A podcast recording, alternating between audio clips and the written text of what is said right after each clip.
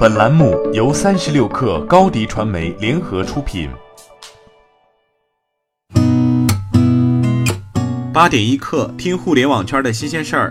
今天是二零一九年十二月四号，星期三。您好，我是金盛。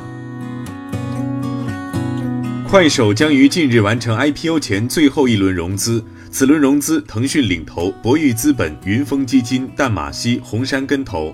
本次 F 轮融资额近三十亿美元，腾讯投资二十亿美元左右，将在快手占股百分之二十。阿里的云峰基金也参与了此轮融资，不过是小额入股，与快手彼此保留合作和对话的空间。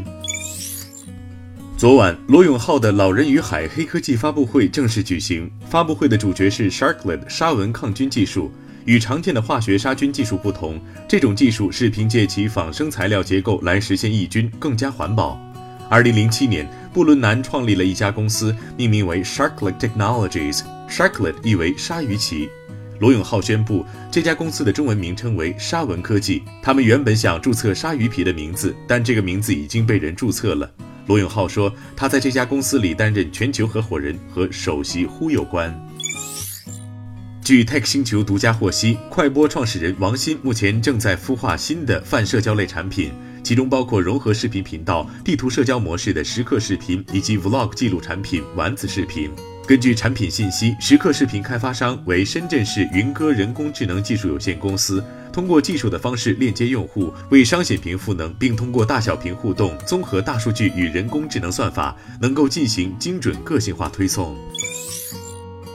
在阿里云峰会上，阿里钉钉 CEO 陈航在演讲时首发了一款智能办公产品，或为钉钉智能办公硬件芯片。据现场介绍，这款产品为智点，具备免插电、免网络、实人实地、云语端密钥动态加密同步等特性，搭载 AI、金融及反欺诈等技术或能力。目前，钉钉智点具体使用场景不详。陈航表示，钉钉智点将为企业用户构建一套高性价比、高安全性、高可靠性的数据化解决方案，并透露产品将在近期正式上线。小米越来越喜欢选择当红小鲜肉做代言人了。昨天，红米 Redmi 手机官方微博宣布，王一博成为品牌全球代言人。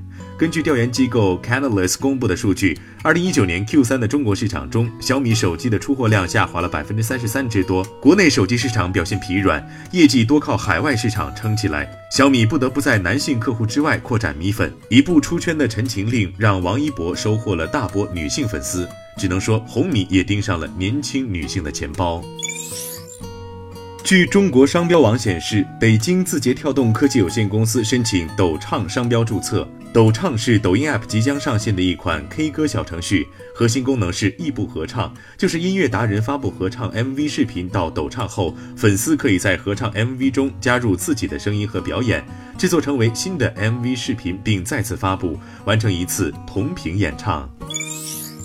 受全球数码相机需求疲软的影响，日本相机大厂尼康预计二零一九财年影像部门将亏损一百亿日元，这是尼康自一九九八财年以来首次出现亏损。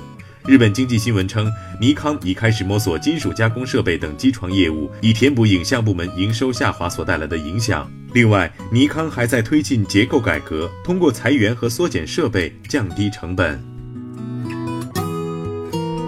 八点一刻，今日言论。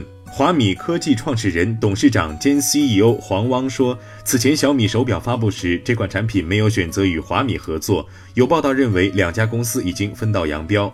实际上，华米与小米的可穿戴合同不存在独家和排他协议，二等互为同等条件下的最优先的合作伙伴，是一种双向选择。此外，黄汪还表示，华米仍是小米生态链企业中的重要成员，双方合作的小米手环五也正在研发中。好，今天咱们就先聊到这儿。编辑崔彦东，我是金盛，八点一刻，咱们明天见。